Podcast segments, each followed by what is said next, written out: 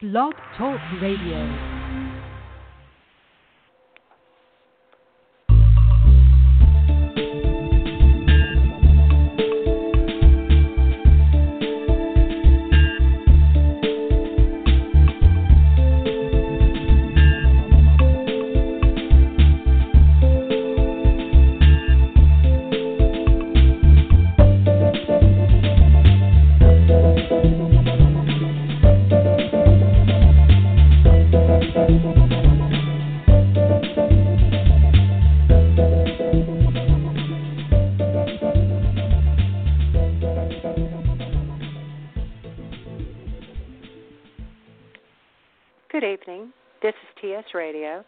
I'm Marsha Joiner, host of Betrayed by Hospice, brought to you in coordination with Marcel Reid and the Whistleblowers Summit, and our producer, Marty Oakley.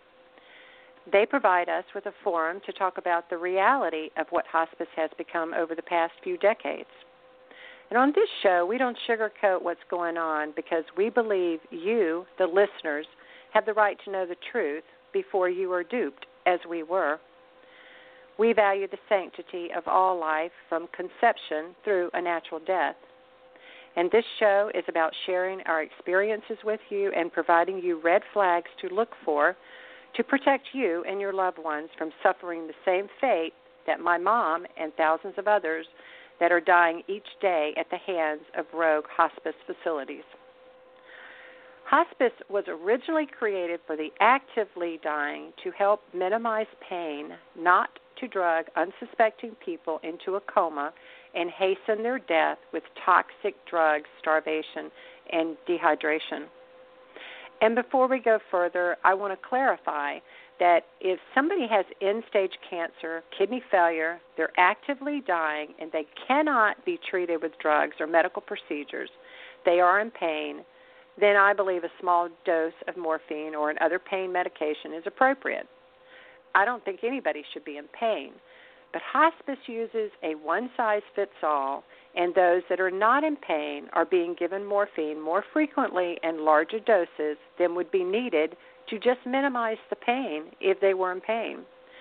So we're not advocating that somebody should die in pain, but what we're saying is nobody should be drugged into a coma, starved, and dehydrated to a cruel, painful death, and this is occurring daily. And even if you have cancer or end stage anything, you should be told honestly what the drug is going to do and provide written consent if that's what your choice is. It shouldn't be done to you. And if somebody is not actively dying, in my opinion, they shouldn't be enrolled. But today, it has been watered down to somebody with COPD, dementia, CHF, going to the hospital three times in a year, having difficulty dressing or feeding yourselves, or if you're incontinent, you qualify. This criteria has caused a domino effect that almost anyone can qualify to be euthanized. It's happening in Canada, United Kingdom, and right here in the good old USA. So let's talk about how people are being tricked into believing that hospice is the answer and it's your only choice. Hospice staff are trained literally how to manipulate people into believing that they're there to help and they want to provide compassionate care, and they'll tell you uh, whatever they think you want to hear. You don't have to go to the doctor's office anymore. You won't have to be checked in and out of the hospital. You need somebody to come by and pr- provide sitter services or do light housekeeping or bring you meals, they'll do that. They'll tell you whatever you want to hear. If you want your loved one to continue to take their normal medication, they'll say, Yep, we'll do that. But as many of our guests can attest to, that's not what happened. But it sounds so good and promising, and it's free because Medicare and Medicaid will pay it. And you've heard this before nothing in life is free, and neither is this. You paid your whole life to be taken care of in your older years. If you recall, it was a contract between you and the government, and now you're ready to reap those benefits. But are you going to? For myself and my guest, this was the beginning of the end for their loved ones and their death was hastened. They didn't provide compassionate care, and they didn't follow through with those promises. And our loved ones paid the ultimate price their life. And if you were to ask hospice staff, what about what you told me initially that you were going to do? They say something like, I, I don't know who told you that. I, I didn't say that. We don't provide those services. Smoke and mirrors. Why? Because it is cheaper to euthanize you than to treat you. You have outlived your usefulness and you become a burden and you'll drain money from Medicare and Medicaid. We can't have that. There's a Facebook group called Murdered by Hospice. Why would such a group exist if many had not experienced the same worst nightmare of their life? Michelle Young Dewars wrote a book titled Killing for Profit The Dark Side of Hospice.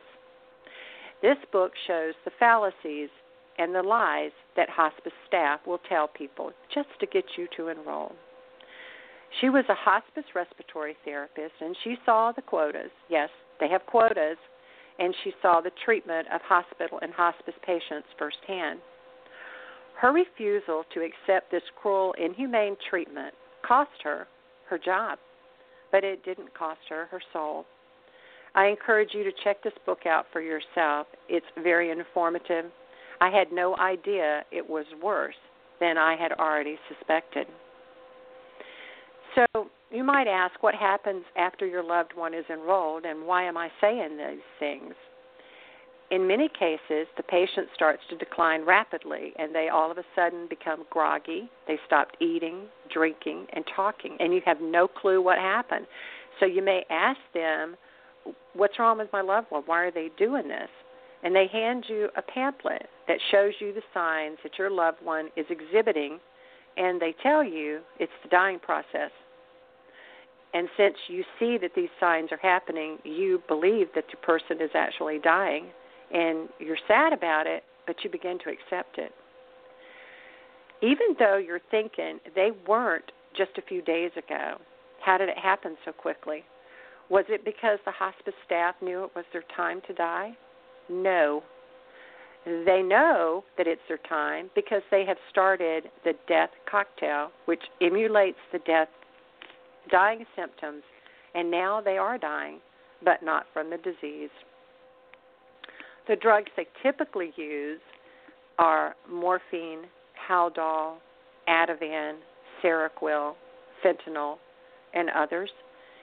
And you can Google these, and in fact, I encourage you to Google these um, I'll give you a website in a few minutes that will have them listed for you if you want to look that up. It's important that you know what the drugs are and that they don't just give them to them without explaining it to you. And they should have written consent, and I'll go over that several times tonight. But these drugs will cause depressed breathing, dizziness, nausea, alter their moods, cause anxiety, they can cause hallucinations and as you see these symptoms, it becomes easier for the hospice staff to say, oh, they're anxious. We need to give them a little bit of Ativan or Haldol. Ativan is for anti anxiety. Haldol is used for extreme mood disorders and has horrible, horrible side effects. They will tell you they're combative and they need something to calm them down, or they say they're in pain. They need just a whisper of morphine. And they give them this. But here's the thing they're lying to you.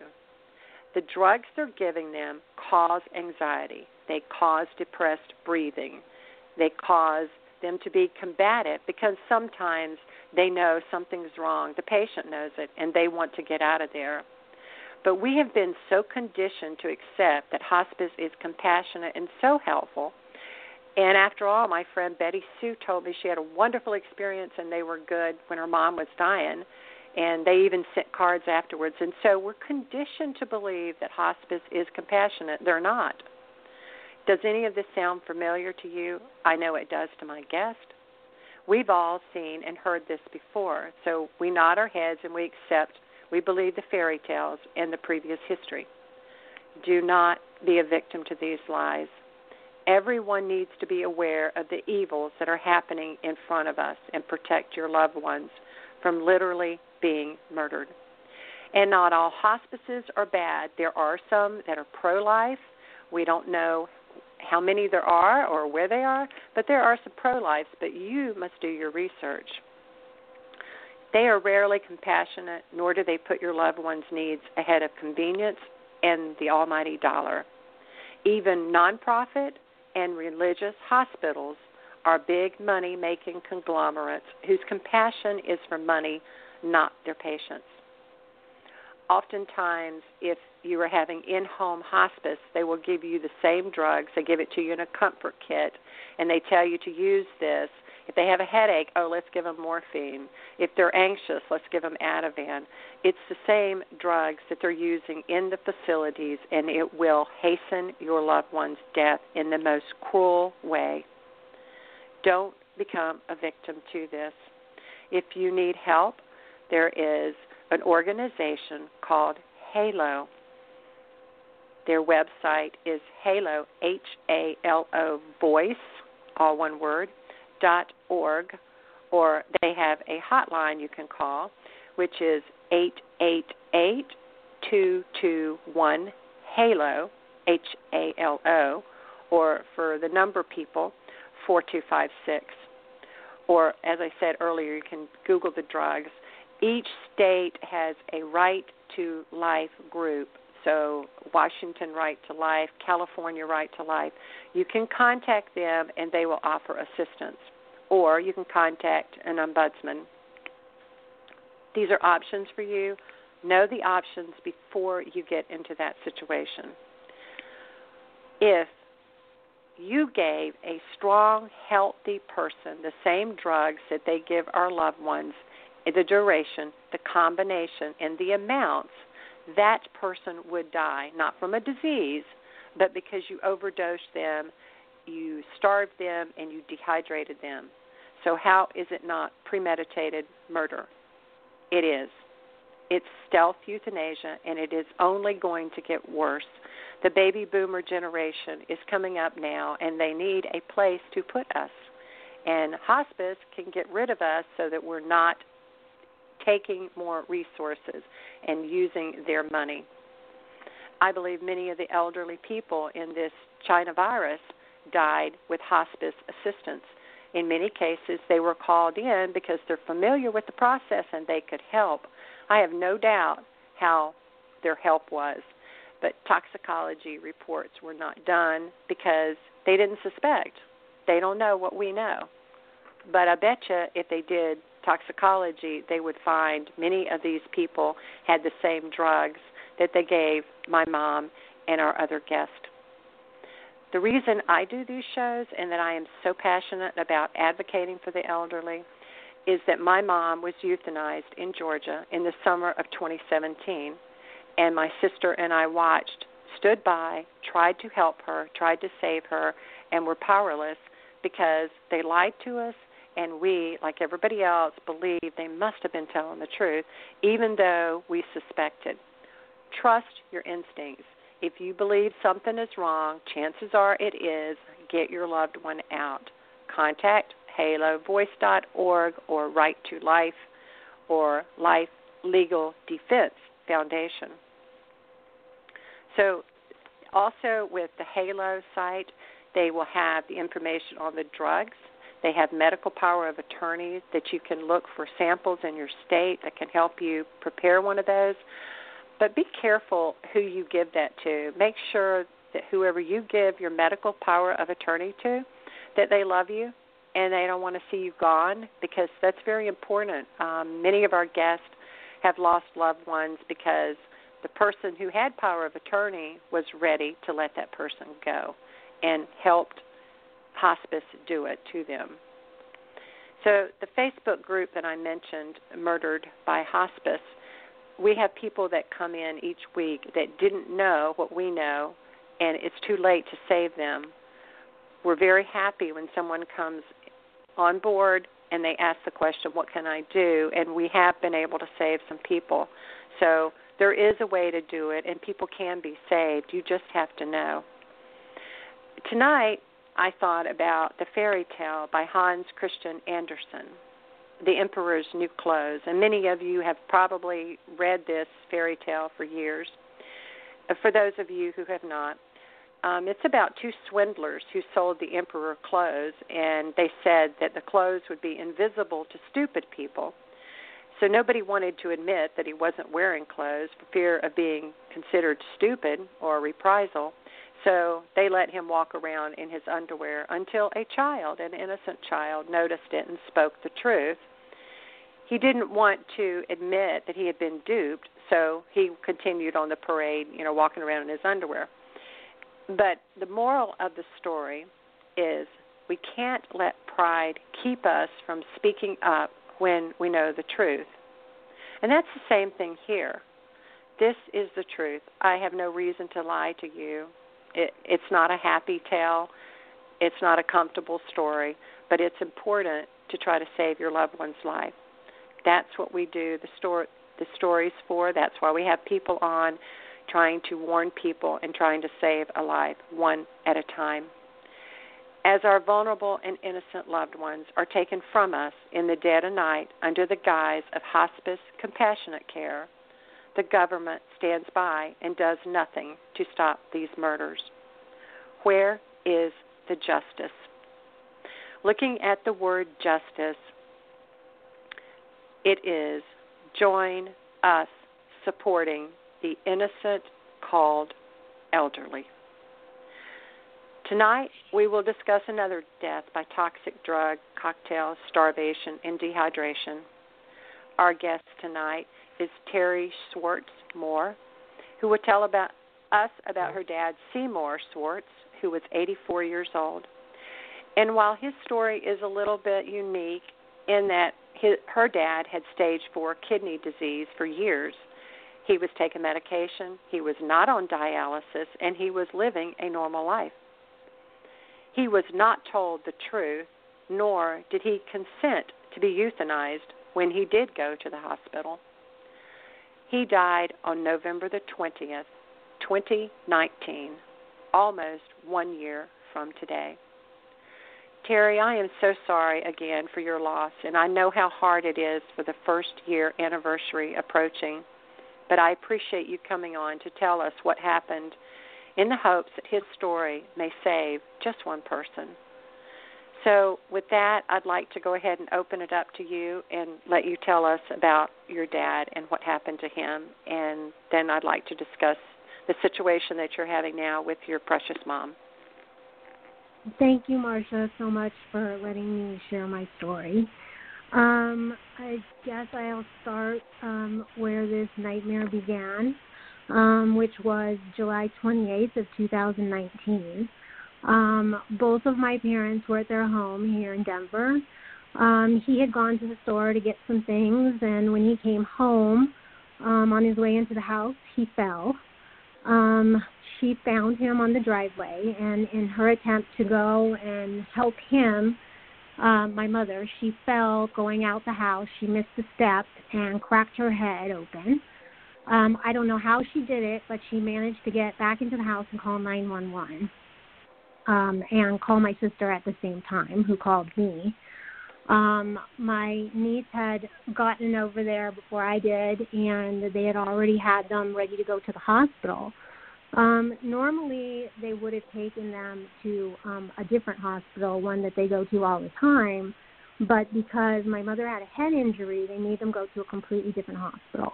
And that was the beginning of the end as well. Um, I got the call that they were on their way to the hospital, my niece came, picked me up, and we met them there. And we basically spent hours and hours in the emergency room um, with both of them um, she ended up having uh, two bleeds in her brain and a concussion.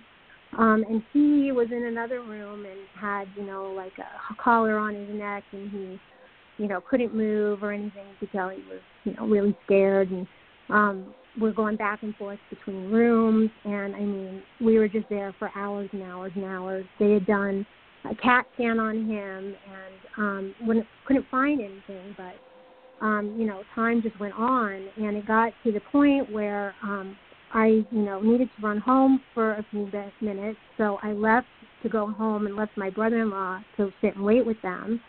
And um I got a call saying that they were going to release her with the concussion and two bleeds in her brain, which we found out there were two bleeds later. Um, but they decided at the last minute to keep him and put him in something called observation.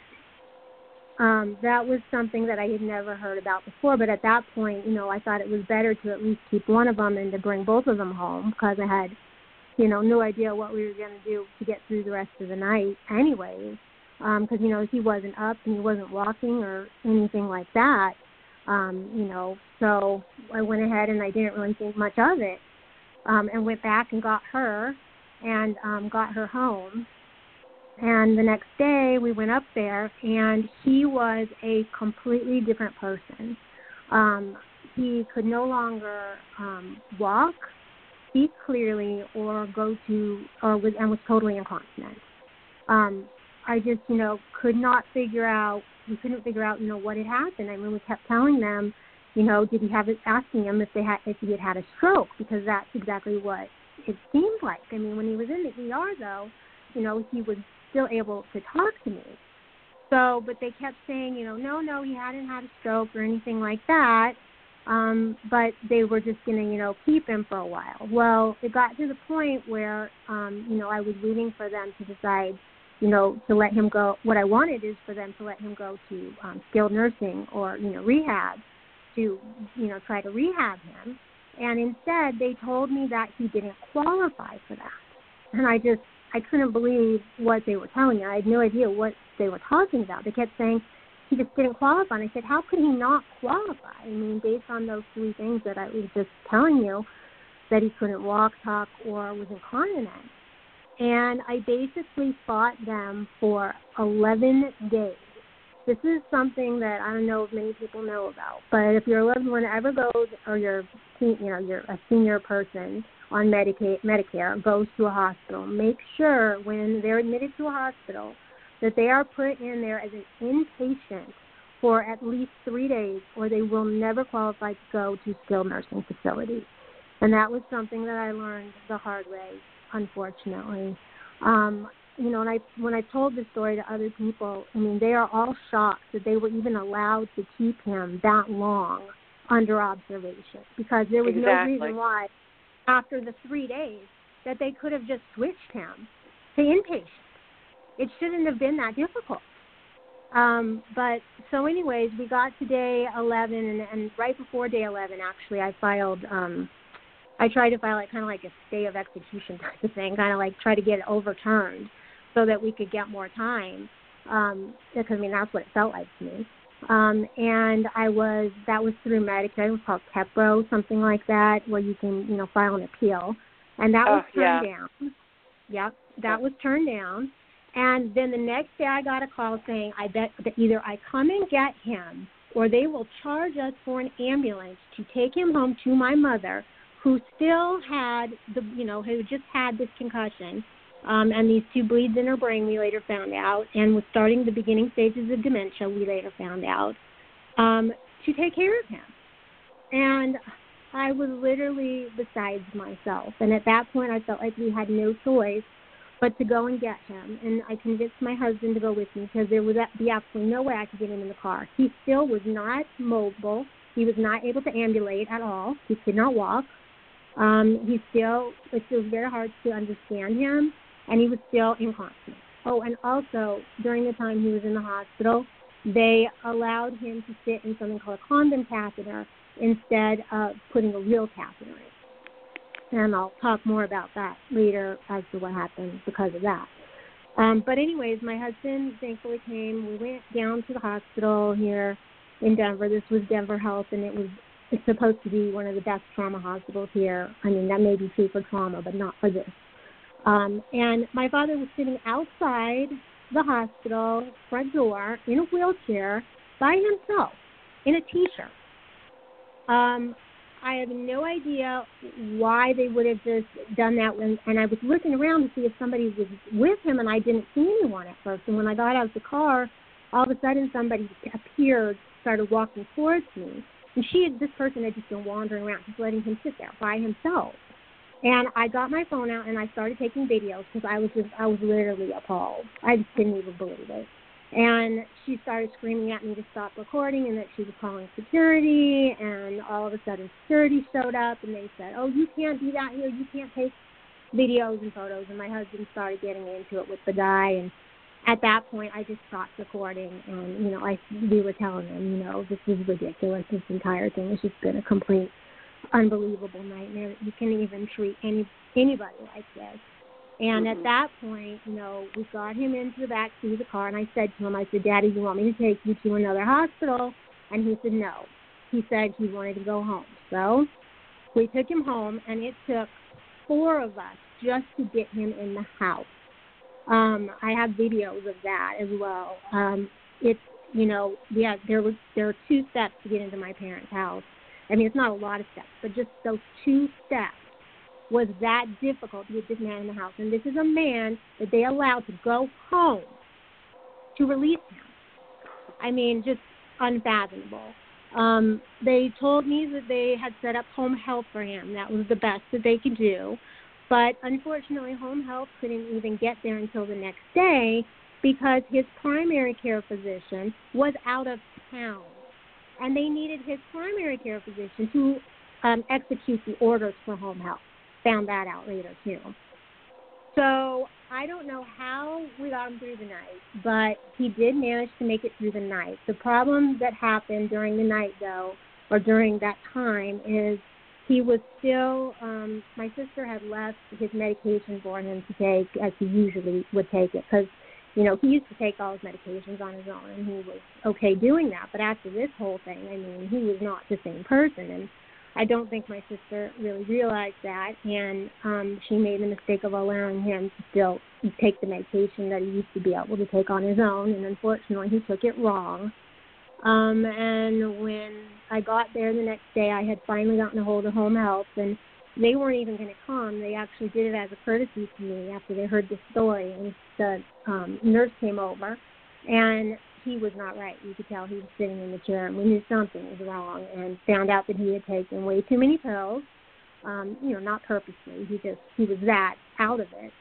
Um, and um, we ended up calling another ambulance, and this time we took him to the hospital that he usually goes to. Um, and when we got him there, I made sure to tell them, you know, this horrendous story of what had happened and to make sure that whatever they did, to put him in there as an inpatient. and thankfully, they did. Um, we sat there for hours and hours in the ER, and that is when um, they put a catheter in him finally. Unfortunately, he was never able to get the catheter out again, but we also found out that because he was in that condom catheter at the previous hospital. He had developed sepsis, and that was because they let him sit in his own urine for so long. So at this point, you know, we were so explain. With, okay, so go yeah. back um, because I didn't. Okay. When you and I were talking earlier, I did not understand this either. But okay. the instead of putting in a regular catheter, they had him yeah. in some kind of rubberized thing underneath yeah. him so that when he urinated, he just urinated on himself and was sitting in that, and right. that's what caused him to be septic, to get septic. Well, yeah, because I mean, if you sit in your well, sure. urine for up, you're gonna get bacteria that's gonna go back up into your urethra and all that exactly. stuff. Exactly. Exactly. I mean, and you know, I mean, it, it, and that's and that's what it is. I mean, technically, it's the condom condom con, the condom goes on, and then he's urinating right into that, and you're just sitting there in your right. own urine unless he was he unless he would have been able to call someone and immediately come and change it, but he couldn't. And they wouldn't that. have done that. Of course not. I yeah. can't. I just it, listened to this, and you know, you and I've talked uh, earlier, but just the fact that they would release this man who is still not talking, not walking, and is incontinent, right. and they put him in a wheelchair, leave him sitting out by right. the curb He's right. been here 11 days. Come get him, or we're going to deliver right. him to your mom and leave him on the front porch. It's like right. who does that? I know, I know. Oh, and and by the way, I remembered. Um, I did, and I also told the Department of Health at that point to try to file um, report against them, and I also talked to the um, patient advocate. I mean, I tried every avenue I could to get him the proper care that he needed because if he had gotten into that skilled nursing facility quickly, this story may be completely different. Could have been completely right. different. You right. know, so that's where this, like I said, this is where this nightmare began.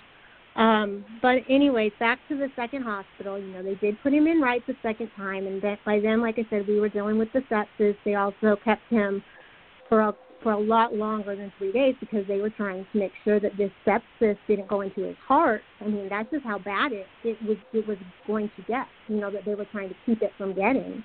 Um, and so they kept him for probably another week to 10 days in the second hospital. And by then, he did qualify for skilled nursing, and so we went ahead and we put him in a skilled nursing facility. Uh, Medicare ha- gave him his 20 days um, to be there. He was actually also had to go to skilled nursing by then because he was also on IV antibiotics, and um, you know there was no way my mother could do that at home. Um, so you know, not only that, he still had catheter in. Plus the fact he still mm-hmm. couldn't walk, and we still couldn't. You know, we were still trying to get his speech back. Um, so he went to the um, skilled nursing facility and he was there for the 20 days. And right about, you know, the end of his time there, you know, they started talking about wanting to keep him longer, but unfortunately, um, the 20 days was up, and at that point, we didn't have an option for Medicare to pay any longer, and unfortunately, their supplement didn't um, cover any of it either, um, which I never really understood. But so we really had no choice but to bring him home. Um, and once again, you know, our only option was home health, um, which, you know, we took because, I mean, we needed something. It still wasn't near enough. I mean, I went over there every day. I was helping my mom with the catheter. I mean, at this point, you know, I was still um, trying to help her as well because, like I said, you know, she was diagnosed with dementia shortly after. And she couldn't even remember how to do the catheter half the time or empty mm-hmm. the bath you know i mean i i went over to the um skilled nursing facility and had them show me how to do it with her so at least i would be able to do it if she couldn't and i took videos and everything and it was even hard for me i mean that first night that he got home i was so nervous that i had screwed it up because they sent him home with um a leg bag and then the, they wanted me to switch it to the they wanted us to switch it to a night bag and i mean that is so complicated I mean, and I had videos and everything, and I still couldn't get it. And so we ended up having to call 911 just to come out, just to make sure we did it right. Mm-hmm. I mean, it was just crazy, and that was with me, you know, trying to remember. Can you imagine a woman with dementia exactly trying to do that? I mean, just mm-hmm. totally insane that Medicare would allow a family member to do anything like that, especially one that had dementia. I mean, just insane well, to me. What if she didn't have two daughters, or if she exactly. didn't have a daughter know. who lived close by? Yeah. They would have just I sent him home in that state. Maybe. I don't know how they would I would imagine. Yeah. They probably would have. Yeah, they probably would have if I hadn't lived here. Probably. Mm-hmm.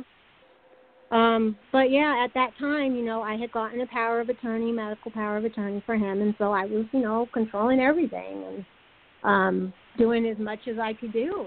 Um, but you know that was how it was, and so we were trying to do the best we could. I mean, every morning I get the phone call, you know, that she forgot how to do the catheter, and um, my dad mm-hmm. would, you know, be screaming at her, and I mean, it was a terrible situation. I mean, never in a million years should she have had been his caregiver. You know, it was just awful.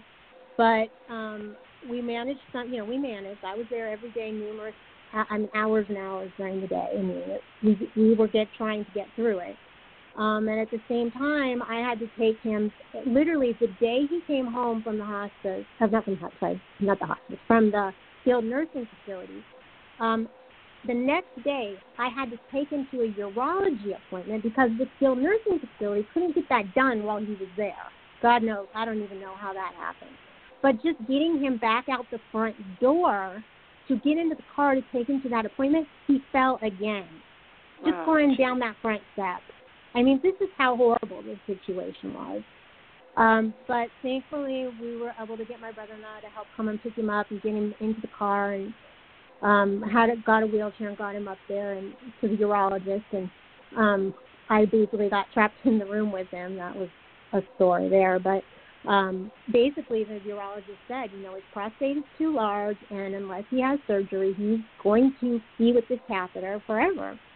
Um, and he did not want any more surgery. I mean, he had stated many, many times he didn't want to have any surgeries, um, and he didn't want any life-saving procedures. I mean, he had said that very clearly many times, and he did not have dementia.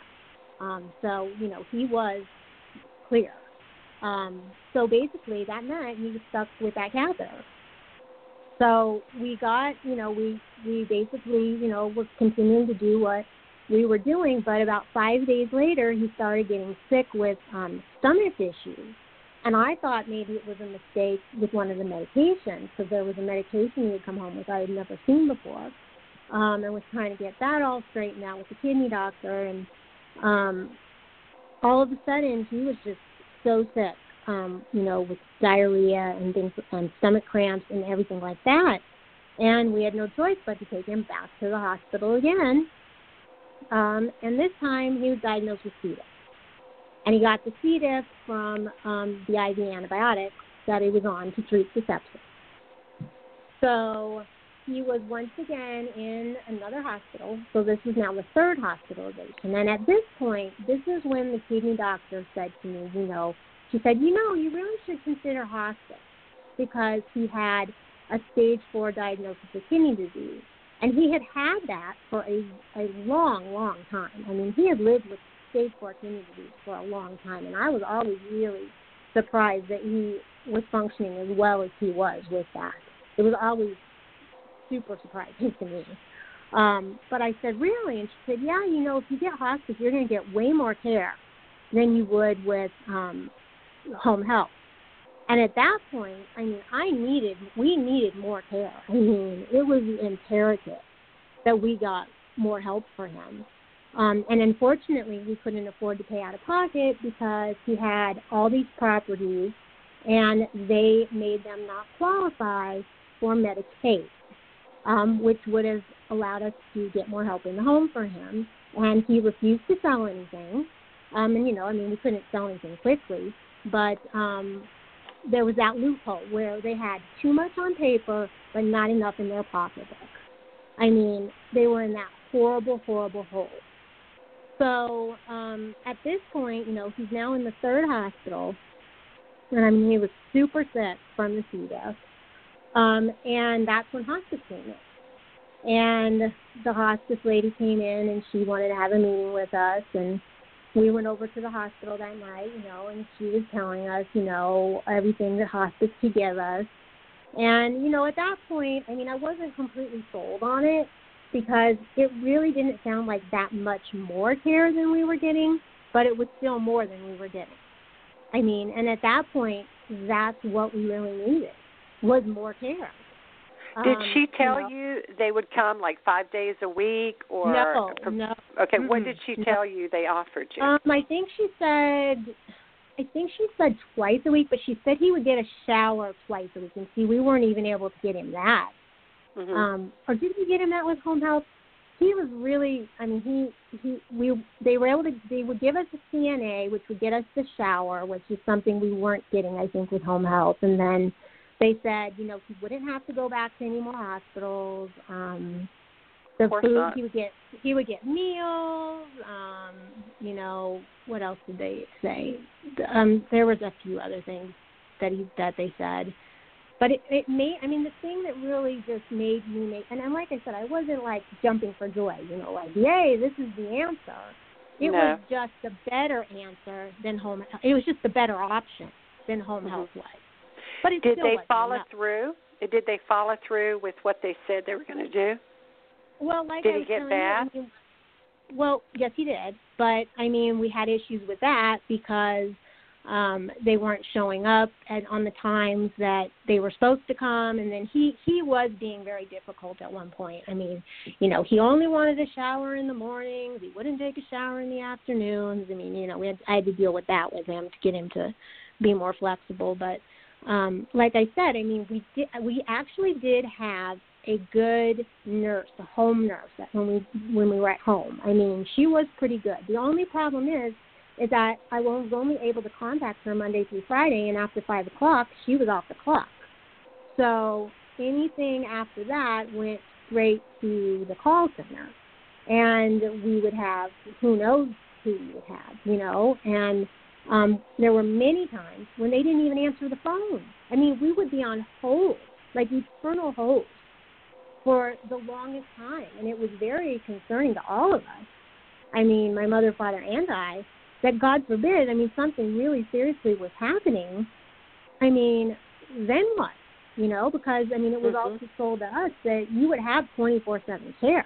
You know, uh, or you would at least have access to it. They did say that twenty four seven care. You would have access to help, yeah, twenty four seven. Okay. Yeah. So, um, but like I said, I mean, his home nurse was was good. I had I had a really good relationship with her. I could could find her when she was available. I could text with her, but unfortunately, like I said, when she wasn't available, it was horrible. Like we had one weekend where the catheter kinked, and my mother called me and told me it was leaking, and I said, well, that doesn't make any sense because I had just been there, and I said, well, let's just call and have somebody come out and look at it. And literally, it took the entire day, and phone call after phone call between me and my mother and my father um, to try to get somebody to finally show up. I mean, and it wasn't until we, I mean, they started calling at seven, eight in the morning, and nobody showed up till five at night, and that thing was like leaking everywhere. And it was something super simple in the end, but I mean, still. You're I mean, not you medical people. To, yeah, and I mean, but still, you don't want to have to worry. What if it was something more serious than that? You know, I mean, that was bad enough. But to keep a person on hospice on, on hospice waiting that long was just crazy.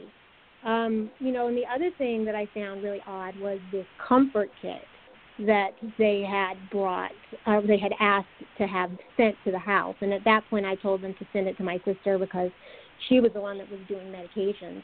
And I really had no idea what was in that until later. Um, you know, knowing what I know now. Um, right. I just, you know, I'll get into that later. But, but you never um, gave him any of that, right? No, God no. Right. Mm-mm. Right. I mean, that was given to my sister, and to be honest with you, that was never really fully, very well, it was not explained very well at all. It was never explained. It was just called a comfort kit, and that was it. So, yeah, no, we didn't. But, um, you know, things continued to go on, and like I said, we were actually thinking of switching to a different hospice during that time because of, you know, how hard it was to get a hold of these people. Um, also, the other thing was is that um, they weren't doing any blood work and stuff like that, and I was and I didn't understand that, you know, because I was like I was never told that you weren't going to continue to monitor him, you know, because he was still on all these medications that he had been taking before. And um, you know, we got into that about, you know, well, why? I said, why aren't you guys going to do blood work? And they're like, oh, well, we don't normally do that. Mm-hmm. And you know, that was right. something else I wasn't uh, what made aware of at that point, you know.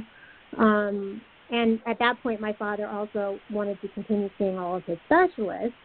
And, you know, they were like, well, you don't need to do that, you know, because it was like, you know, first of all, I mean, once again, I mean, just getting him out of the house, I couldn't get him out of the house. I mean, it terrified me to have to move him anywhere because we still couldn't get him off out of the front out the front door without falling. I mean, that was like one of the biggest problems. But um so basically, like I said, I mean, we were getting the nurse twice a week. We were getting the CNA twice a week. Um, they had the I don't even know if the chaplain ever came to see him or not. He might have called him. Um, and then they called and they wanted me to get wanted to know if he wanted like a companion or somebody to come and talk with him, you know, just to be a friend. And that didn't last very long at all. I mean, that was like one time my dad didn't like that at all. So that that didn't work out. And at the same time, my mother was continuing to get worse mentally, and um, the two of them being together 24/7 was a terrible, terrible situation. Um, we had a social worker, and the first one was okay, but she left, of course. And then the next one I got, totally worthless. I mean, completely worthless. Um, so you know, I mean, I didn't feel like I was getting a whole. We were getting a whole lot of support besides, you know, just what the nurse was giving us twice a week, really, at that point. Um, but, you know, it was kind of, you know, he, he started to decline again. And, I mean, you know, I think we put him on hospice probably in September, I think it was, because I think he spent most of his most of August in the skilled nursing. And then in September, um, September, October, we got him through that, and then it was November when things started to kind of go downhill. Um, and it was one Saturday um, he started. He fell. He was actually okay. I mean, he was fine. I mean, like not fine, but I mean, he was okay. I mean, I had been over there. I was over there every day, like I said, numerous hours. I was bringing him food and feeding him and everything. And um, he was okay when I was there. And then all of a sudden, I got a call that he fell. And um, once again, you know, they called. We called the number to have somebody come out, and it took a while again. And um, they finally came out, and they said, you know, well, we should probably just set up a hospital bed and just put him in the living room. And my parents were like, absolutely not. You know, we don't want that. Um, so they said, well, then, you know, let me just help him get into bed. And so they put him into bed, and they left. And I was just terrified to know what was going to happen in the morning, um, if he were going to be able to get him out of the bed or what was going to happen. And surprisingly, he got himself up the next morning. And he made it out to the kitchen into the refrigerator, and he fell again.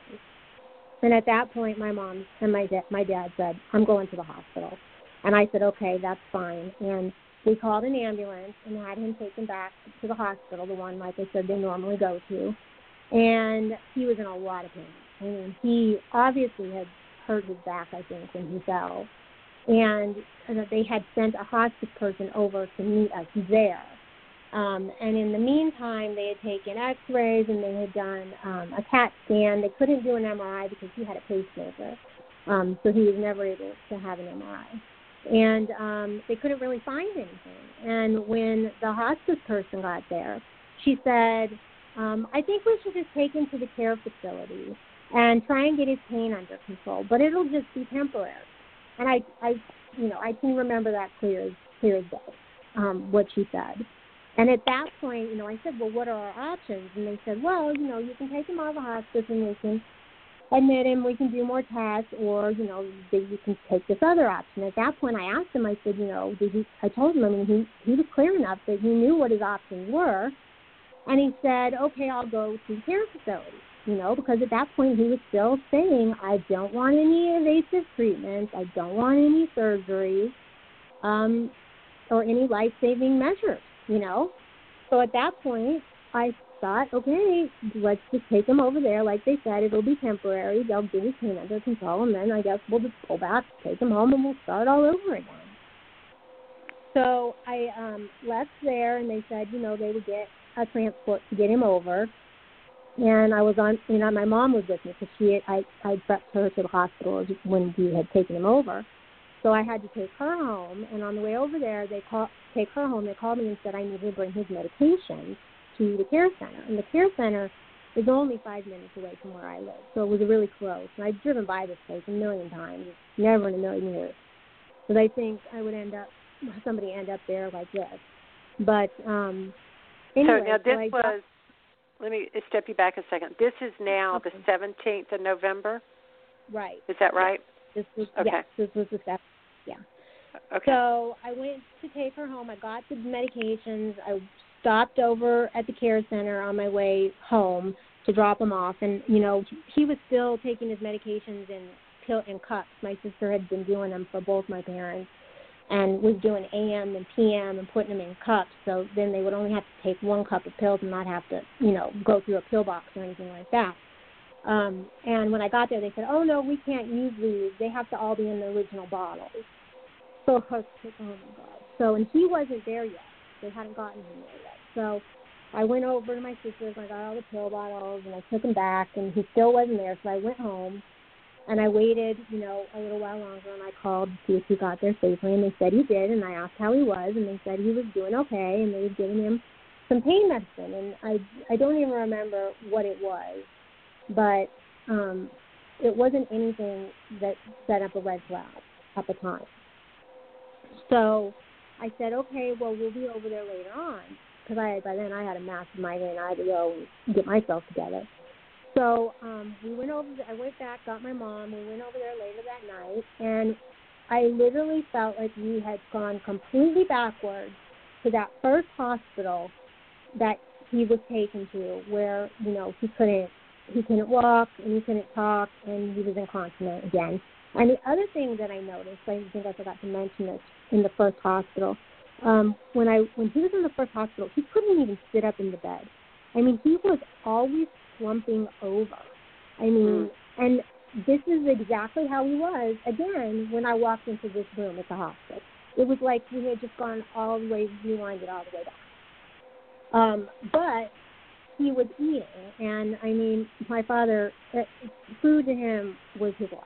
I mean, as long as he's eating, you know, you knew he was alive. You know, it's like we mm-hmm. always thought, you know, when he stopped eating, we would know it was snoring.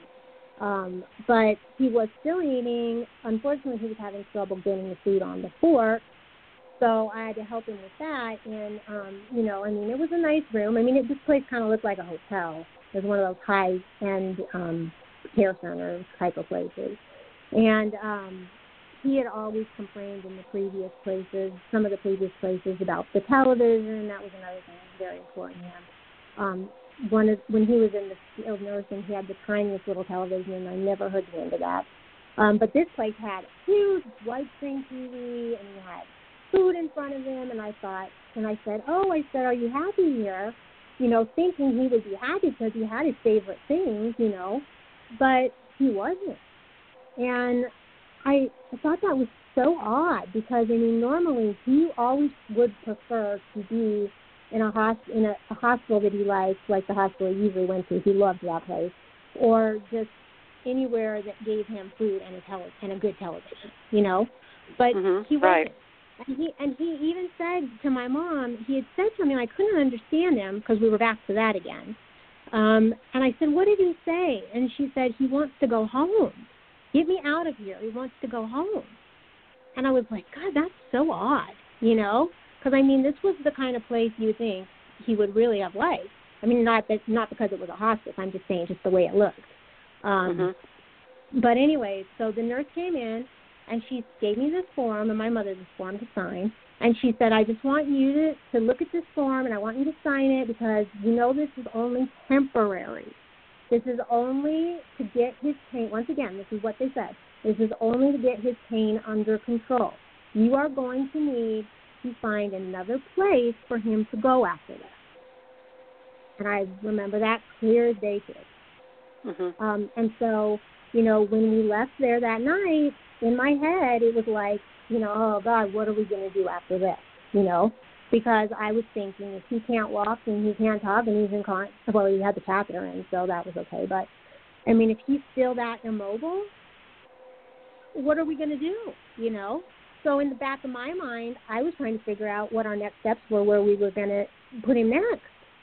And um, we got through the night, and then the next morning, um, I was waiting for an update, and at the same time, my mother, um, my daughter had taken my mom to get an X-ray of her arm, and in between this time, uh, when they were back at home, my mother had fallen, fallen asleep, I think, while sitting on the edge of the bed and fell off and broke her elbow. I didn't know it was broke at the time but you know we just happened to have some time that day to go and get the X-ray done, and so that's where they were.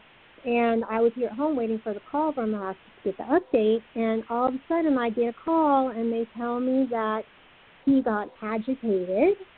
He was combat somehow he was combative, and they had to give him a combination of Tylenol and Ativan. That he was a danger to himself, and that he could no longer speak or swallow. And I literally about died myself right there because never in a million years would I have ever expected to do that. Because, first of all, my father was never combative, he was the complete opposite of that. Um, and I live five minutes away from this place. So mm-hmm. I, it was beyond me why they didn't call me immediately. Right. To either exactly. have to get on the phone with him and try and calm him, or to get over there because I could have right. been there in less than five minutes. And that was literally the beginning of the end. I mean, I had no idea it was as bad as it was. but you know, like you said, my mother and my daughter were out, and I had to break the news to them and tell my sister. And by the time we got over there, he was completely. um It was like he was almost comatose. Like he was laying flat in the bed, and probably with motion. his mouth open. Yes, with his mouth open. You're right. His Mhm, mouth it was mhm. hanging open, halfway yes, open. Exactly. Right. Exactly. And, And this- my mother. When Go ahead. Go ahead. Sorry. Well, I was just saying, and my mother, you know, she went up to the bed next to the bed and she grabbed his hand, and he opened his eyes, and I will never forget the the fear I saw in his eyes. I will never forget it, because he couldn't speak, and I'll just it'll that will haunt me for the rest of my life. Mhm. Mhm. Um, and at that point, you know, I started questioning everything. I mean, I was like, what in the world happened? I mean, how could this happen? I just, I don't understand. I mean, I left him the night before and I just, I just couldn't understand it, you know. And of course, the nurse was trying to explain things, but not in a very easy, in a very easy to understandable way. I mean, I just. She I was just lying through her teeth anyway, Terri. well, of course, of course. I mean, I just couldn't believe this is how a person's life ends. You know what I mean? It just right. it just didn't make any sense to me. But of course, then she started with the well, this is just how it goes. You know, because I said, well, why doesn't he have an IV? Or you know, why aren't you giving him fluids and you know things like that. And then I started getting the talk about how, oh, you know, you can't give him fluids because then that makes it worse. They'll and aspirate. I, right yeah. And that's when i found out that they gave him uh phenobarbital. That's what they had him on. And i mhm. couldn't understand why would they put him on that of all things? It just it just didn't make any sense you know? Um but it was because just, you don't understand you know it doesn't it doesn't make sense to us because we're trying to comprehend rationally what they were supposed to be doing. They were going to minimize his pain. They were getting his pain under control. And now he's in a coma laying there not being able to speak to swallow to think. His eyes are opened but he cannot speak to you. You can see the terror on him and Yeah. he clearly you know when i'm listening to you and i know you and i've talked several times but those are for any of the listeners these are warning signs. The fact that seymour said get me out of here. I want to go home now. He initially stated he wanted to go there. He was there. He was given food. He had a big tv screen which it, Terri figured he would be happy because those were things that made him happy, but his instinct told him this was a bad place to be. Yeah. Get me out of here. yeah And when he says that to you, of course, you're reeling because you're thinking, I, you know, I don't know how to take care of him. He can't walk. Exactly. He can't talk. He's incontinent. What are we going to do? Mm-hmm. You know, my mom has Right. dementia, and they count on this because your fear is, what? How am I going to take care of him? But they're telling you he's going to be here temporarily. You can take him home. We're just going to minimize the pain. Oh, he was combative and he was anxious, so we gave him Haldol and Ativan. Again, Yeah. Like I was mentioning, the Ativan is for anxiety. Haldol is for bipolar. It's Oh, for mood Oh, disorders. It's a I- horrible, horrible if I- drug.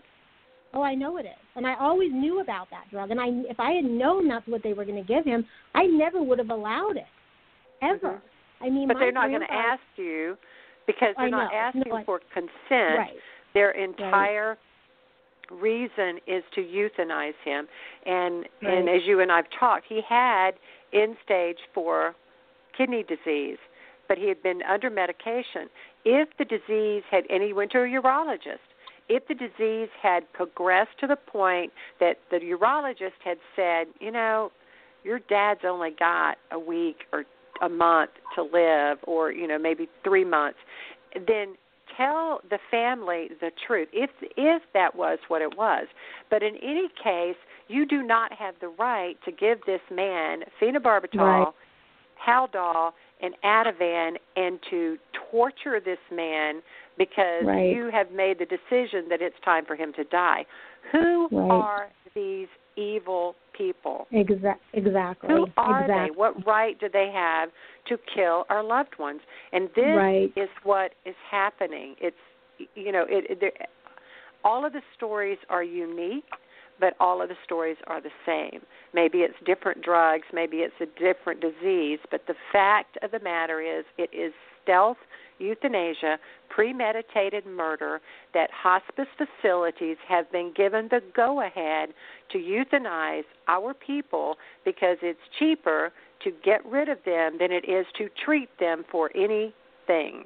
And that's patients that have dementia.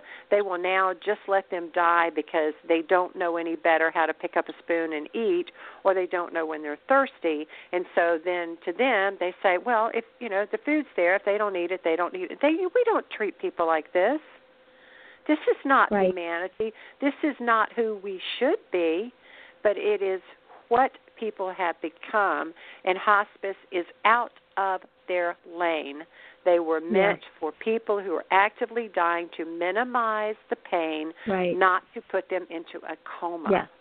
I I'm completely sorry. I get very passionate no, no, about no. this and angry. I, you- you are not. But- you're not saying anything that I wouldn't say myself, knowing what I know now. You're you're Yeah. speaking exactly what I. You're speaking my language. Yeah.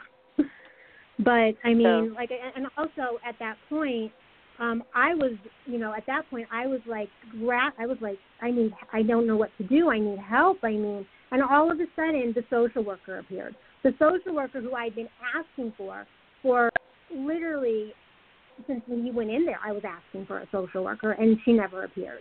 But then all of a sudden, she appeared, and then she tried to be helpful and try to help talk us through it. But a flight, and then like you said, we got the book, the pamphlet. That's how Yes. she was helpful. She gave us Yes. the, the book. Yeah, that's how which she was shows you trying the to. signs of dying that they are creating. Yes. Yes. Yes. and it was it was insane to me that this they gave me a book. I Mhm. mean, I couldn't even believe it. Um, and she disappeared shortly after that, by the way.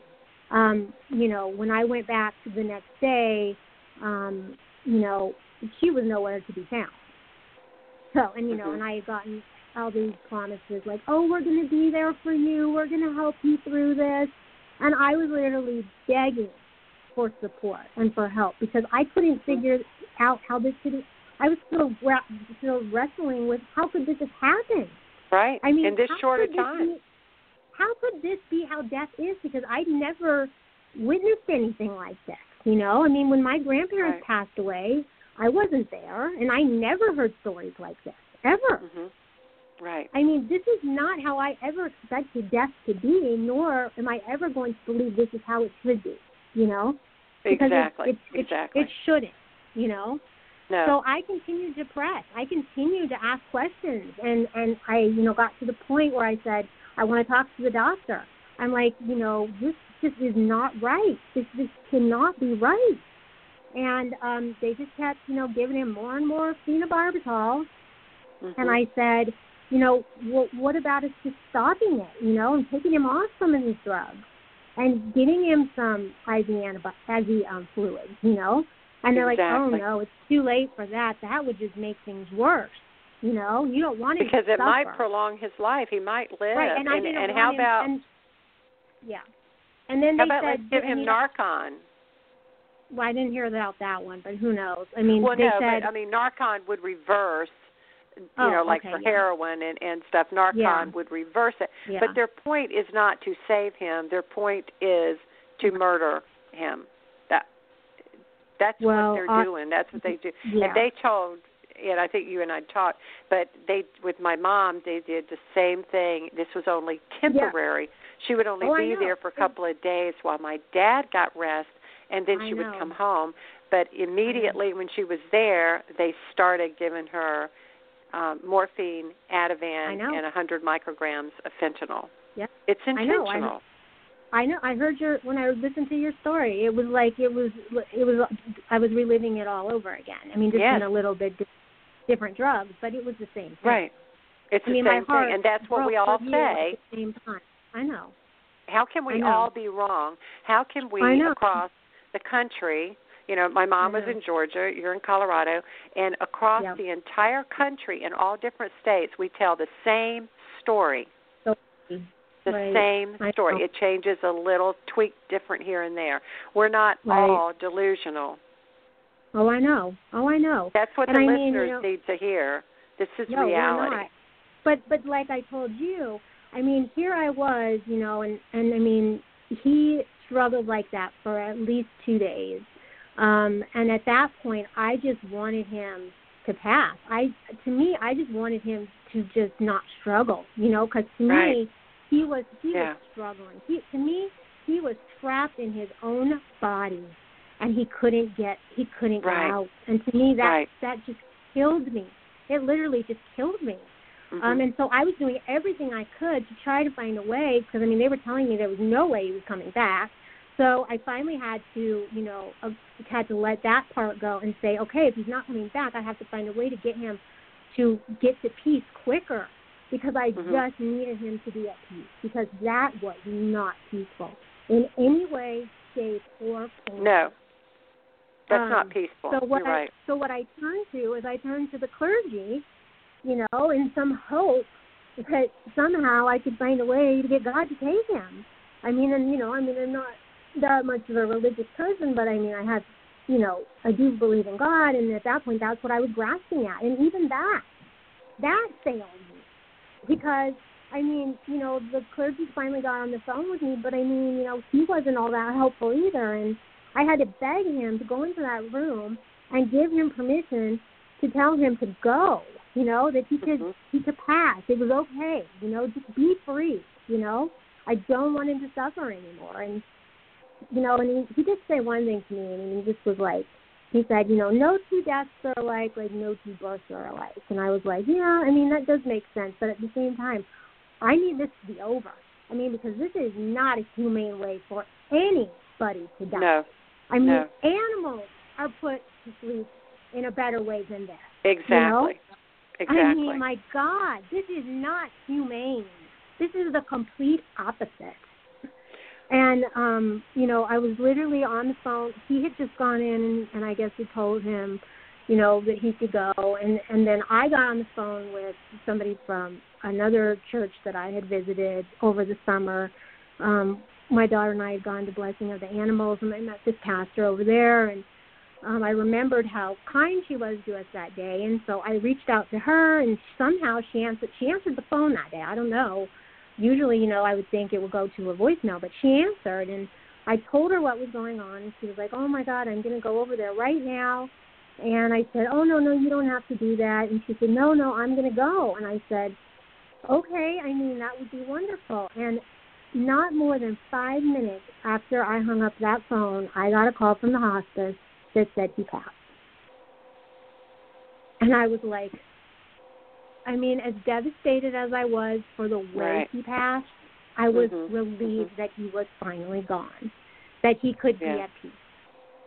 Be, yeah. Finally. I mean, yeah. I, I, I mean, I literally, I, I wrestled with, I've wrestled with this for a year, you know. I mean, and I mean, it's like I told you, Marsha. It's like I went to every forum I could. I scoured the internet. I kept saying this was not right. This is this should never have happened, you know. And But had you that I- known, had you known about like um Right to Life, Colorado Right to Life, or Yes. Life Legal Defense Foundation, or Halo Voice, you know, Yes. or or any of these, then Yeah. maybe the knowledge you you know you would have seen those red flags and you would have gone, oh hell no. We, we're Yes. pulling him out. I We're taking him to the hospital. We're not signing him up for hospice under any Right. circumstances because you people are evil. But I had eh. nothing. I had no support. I had no support from the beginning. It started with what Medicare did by putting him in that damn observation, which never should have happened. Right. You know, I mean, it, it the way it started is the way it ended. You know, it's just awful.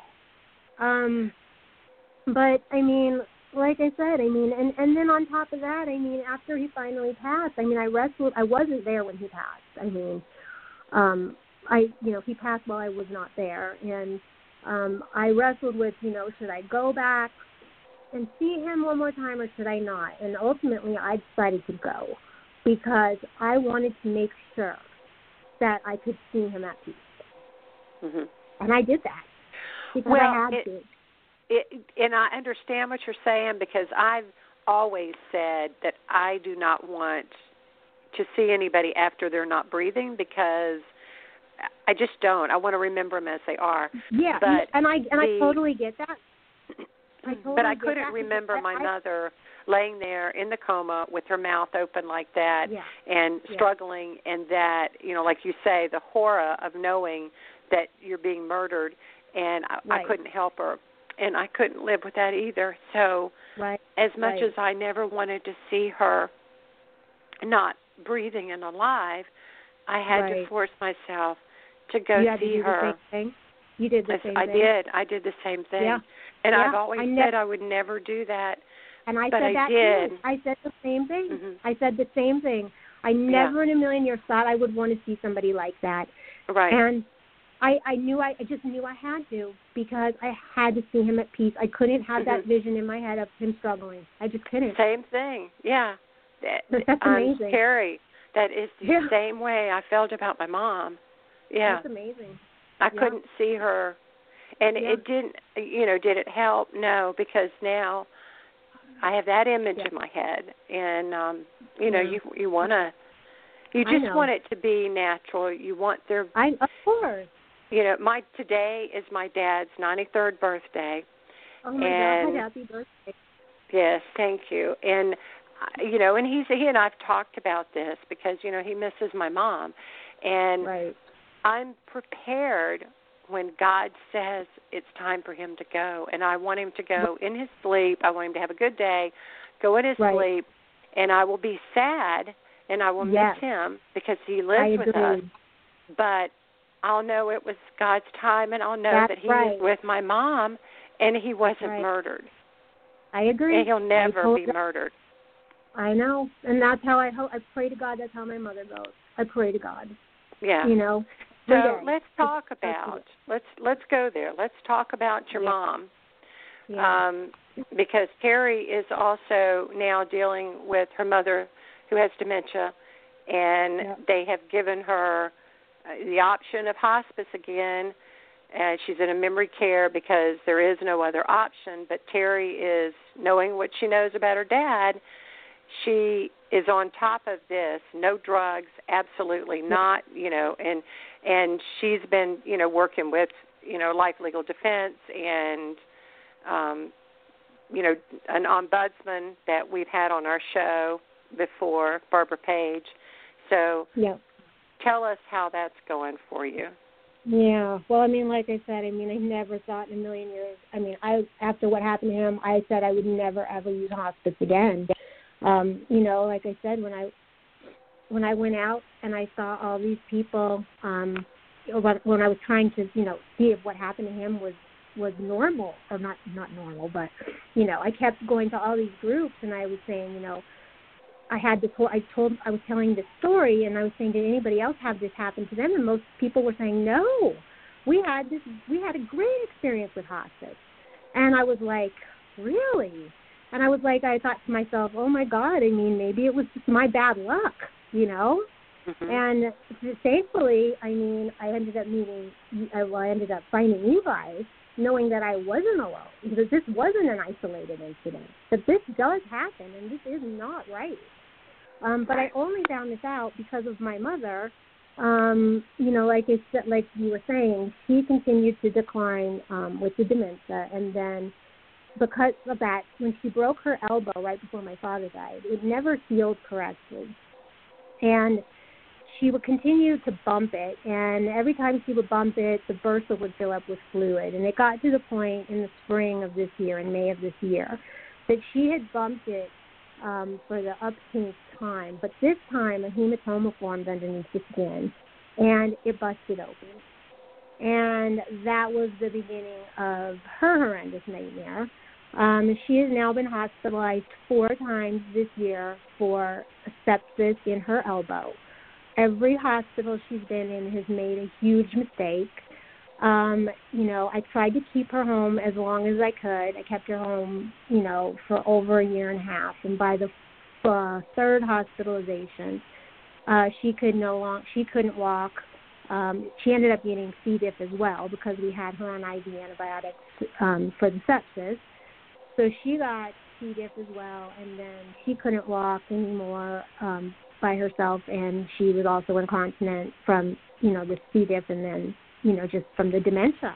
It just, I mean, all these infections have just um, made the dementia so much worse that I had no choice but to put her in a skilled nursing facility and she is no longer able to be home 24 out she can't be home alone she has to have 24 7 care and mm-hmm. we cannot afford that and she needs way more care than i can give her by myself so i had to make the hard decision to put her in memory care and she just um recently ended up in the hospital again for the elbow uh, well, not for the elbow. I'm sorry. She did not go in for the elbow. She went in this time for pancreatitis, and in the process, or in the meantime, the elbow got infected again. The elbow was actually looking way better when she got when she went in there. Somehow got infected again while she was in there, and they convinced my mother to have surgery without my consent and massacred her arm. And at that point, hospice came back into the picture. And believe me, it was not my first choice. I was, it was not something that I was, you know, actively seeking, especially after what happened with my dad. But I mean, once again, our options are super limited. And um, you know, like you said, Marsha, I mean, I'm doing everything I can with what I learned from him, unfortunately, in a terrible way, to try to keep this from happening again. And right. it's a struggle every day. And so, your mom, because she does have the dementia, um, yeah. she goes from being very passive and calm to being yeah. very, very angry, angry, and very demanding. Right. Um, right. But you've been able I mean, to keep them from giving her um, right. any antipsychotic yeah. drugs. Yes, so far. Um, you know, I mean, the one thing about the memory care that I have her in, they were very against hospice in the beginning um, they didn't want they didn't want her to have it at all.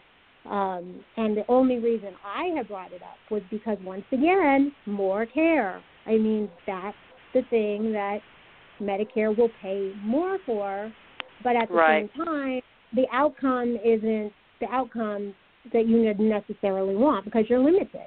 You know. Right. Right. So, but I mean, home health, we were only getting a nurse twice a week, and now we're getting a wound care nurse five days a week. Um, you know, so you know now I'm having to fight that whole thing, you know, to make sure that um she's not given anything that she shouldn't be. I mean, I've already had to tell them, you know, not to give her certain things, but I mean, the saving grace hopefully is with this memory care because you know they're overseeing it as well. They're very against those kind of drugs, and um you know, they wouldn't even give her her migraine medication without calling me first. So um, that's good. I just hope. I mean, I just hope to God that they continue to have my back on that. Um, but I mean, you know, my hands are tied in just so many ways because of our choices. You know, There's right? Just and that's no that's not right. There not should right. be more health choices for yeah. our elderly than than to say, okay, well then we're just going to put them in hospice. What? Exactly. Exactly. And your mom exactly. is 76. So we're not yep. talking about you know, and I mean, you know, not that your dad, 84, deserved to die. He did not. No. Um, but your mom is 76. So right. she's not that old. no, to, she's not. And that I mean, age. I mean, I know, I know that the dementia is not going to get worse. The dementia is going not going to get better. The dementia is going to continue to get worse. But right. she still deserves to have a good quality of life for whatever time she has left. You know. Exactly. And I just whatever time that is, I just want her to go out in a mu- in a way better way than he. I cannot allow that to happen again. You know, I will do everything in my power not to allow that to happen again. Right. I right. mean, it, and just, it, it it now have they limited the amount of time that she can be there? Um, on hospice. Yes. In the Uh, in yeah, the memory care facility. Oh well, she can stay in the memory care facility as long as I can pay for it. I mean, that's why I have to sell all these properties. You know, I mean, Okay, so that you're paying Okay, so you're out of paying pocket. out of pocket for her to stay in the memory care facility and then Yes. hospice comes in Yes. and they give her more care than she would get if she was just in the memory care because they're not going to come in and change the wound, her elbow and Right. stuff. Right. Right. Right. Well, I See, mean, you're in, I mean you're in a bad situation, Terri. It's Oh I yeah, mean it's a horrible situation. There's a no, there's no good answer here. That's the problem. I mean, because if Medicare would pay for custodial help at home, she could be in her own home right now. I mean, Mhm. I could be there with her whenever I wanted to. I mean, the memory care has totally locked me out right now because of right the COVID. because of the you know, because of China and that's virus. a whole, right, and that's a whole other problem that I have to deal with. You know, Right. that makes things so much harder. You know, it's just, and the communication is terrible. I mean, trying to get everybody on the same flipping page. I mean, it's just, it's excruciating, and it that should not be that difficult. It it should not. And to add further, just for, for our listeners who are listening, to tell you what Terri's going through, in addition to that, and I don't think you mind me talking about this, but No. in addition to that, her, she's trying to sell one of her dad's rental properties so that she Yep. can continue to Pay keep her for her mom in the memory care. And she, they had a situation with a squatter who would not leave the home, and he's been there for months, and the, the actually the Yep. whole family. And Yep. she's, you know, tried to get the police involved to get him out, and he leaves, and he comes Yep. back, and Had to left, hire a lawyer. Had to hire Yes, a and- lawyer. Had to go to court. and he and left everything there, and then she today had to clean everything out, and Yep. Pay. I just lost an entire month of memory care cleaning up their crap. I have Right. it was literally like an episode of Hoarders. It's like what was. kind of people do this? That's the question. They had plenty of notice to find another place. This should have been done months ago. And instead, it's just one more problem added to right the al- uh, to what you're already dealing with. Yeah. And I mean, my heart goes out for you, Yeah. Terri, because thank you you. you have so much on your plate, and Oh, you know you're trying to save your mom. You lost Yep. your dad a year ago, you know, Yep. two days, and you know Yep. you're trying to save your mom. You're trying to have enough money to keep her in memory care, and you got people squatting there. I, I just, I mean, I just, uh, yeah. I mean, I send prayers your way because that is well, very, very difficult. I mean, like, it is. I mean, I just can't even believe that we're in this situation. I mean, but like I said, it all really goes back to the beginning. That you know, if he had been put into that hospital right, and there were more resources and more help for people like this, they wouldn't end. Most of them wouldn't end up in this position. You know what I mean? no, I mean, it's like, and and they need they need to have resolution. There should be more Right. choices, and they need to be honest because they never figured out, you know, why your dad fell. They never really Right. linked it to right. The you know kidney can the kidney disease. They never said that. So That and this is not the only case. We've had several people lately on the show that have had similar situations where they don't even find out what it is. Why is it now that Right. doctors all of a sudden can't figure out what's wrong with people? I know. It, I mean, it never made any sense to me. And like you said, they work their entire life to get to this stage, and this is how they have to go out. Right. I mean, right. this is this is just sickening. It's just unfathomable. They pay money in. It's a contract between you and the government. I know. I'm going to give this money for Medic- Medicare, and you know some people. I've even uh, you know talked to some people that their um, loved ones put in long-term care, Yeah. You know, they Yeah. pay, and you pay a lot They pay for in. that. Oh, I know. You pay a lot for long-term uh, care, and I know. hospice came in. You got a headache? We'll give you morphine.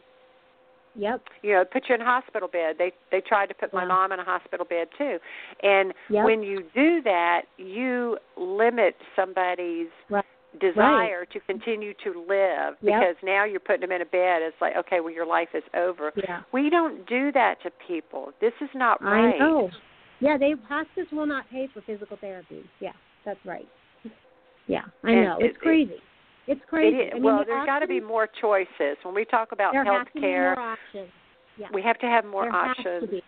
There we have to, to treat our people better than That's this. right. And I and you don't decide they're a burden, and so we're just going to Right. euthanize them. So That's right. for our I listeners totally who, you know, we've been talking about this tonight, and our entire intent and what Terri's trying to do is try to save one life at a time. Right.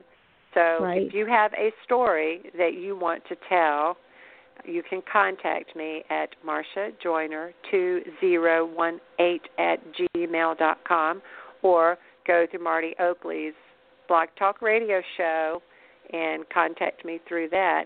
But we have to be telling people, you have to be warned. You cannot just trust what you're being told because as you're hearing, they lie and they kill your loved ones with toxic drugs in a most horrible, painful, terrifying way.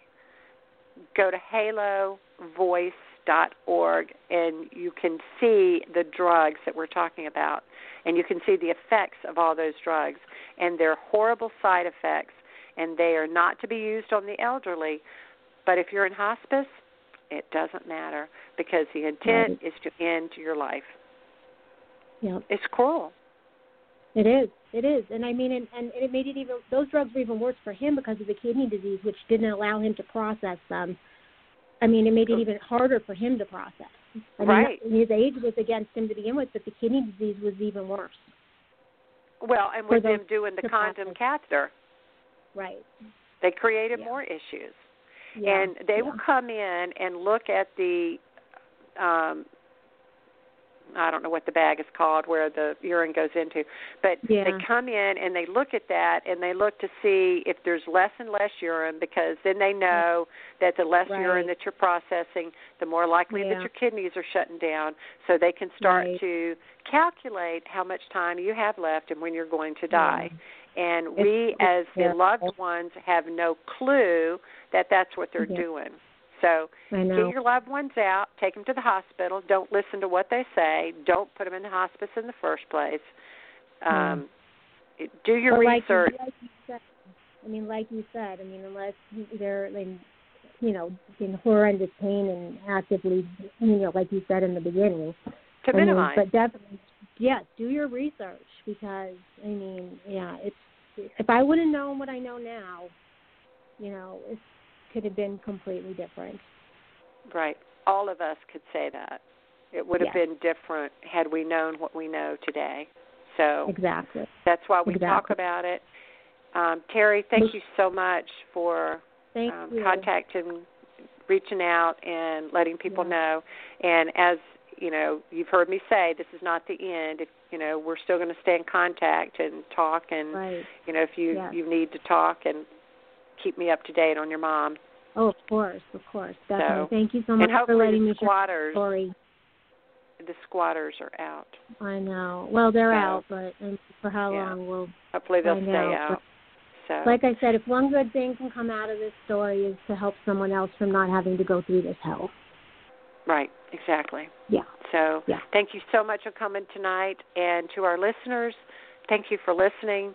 And Marty, as always, thank you for hosting our programs and letting us be real and not sugarcoat anything. Good night, everyone. We'll see you back in two weeks. Good night, Terri. Thank you. Night. Thank you.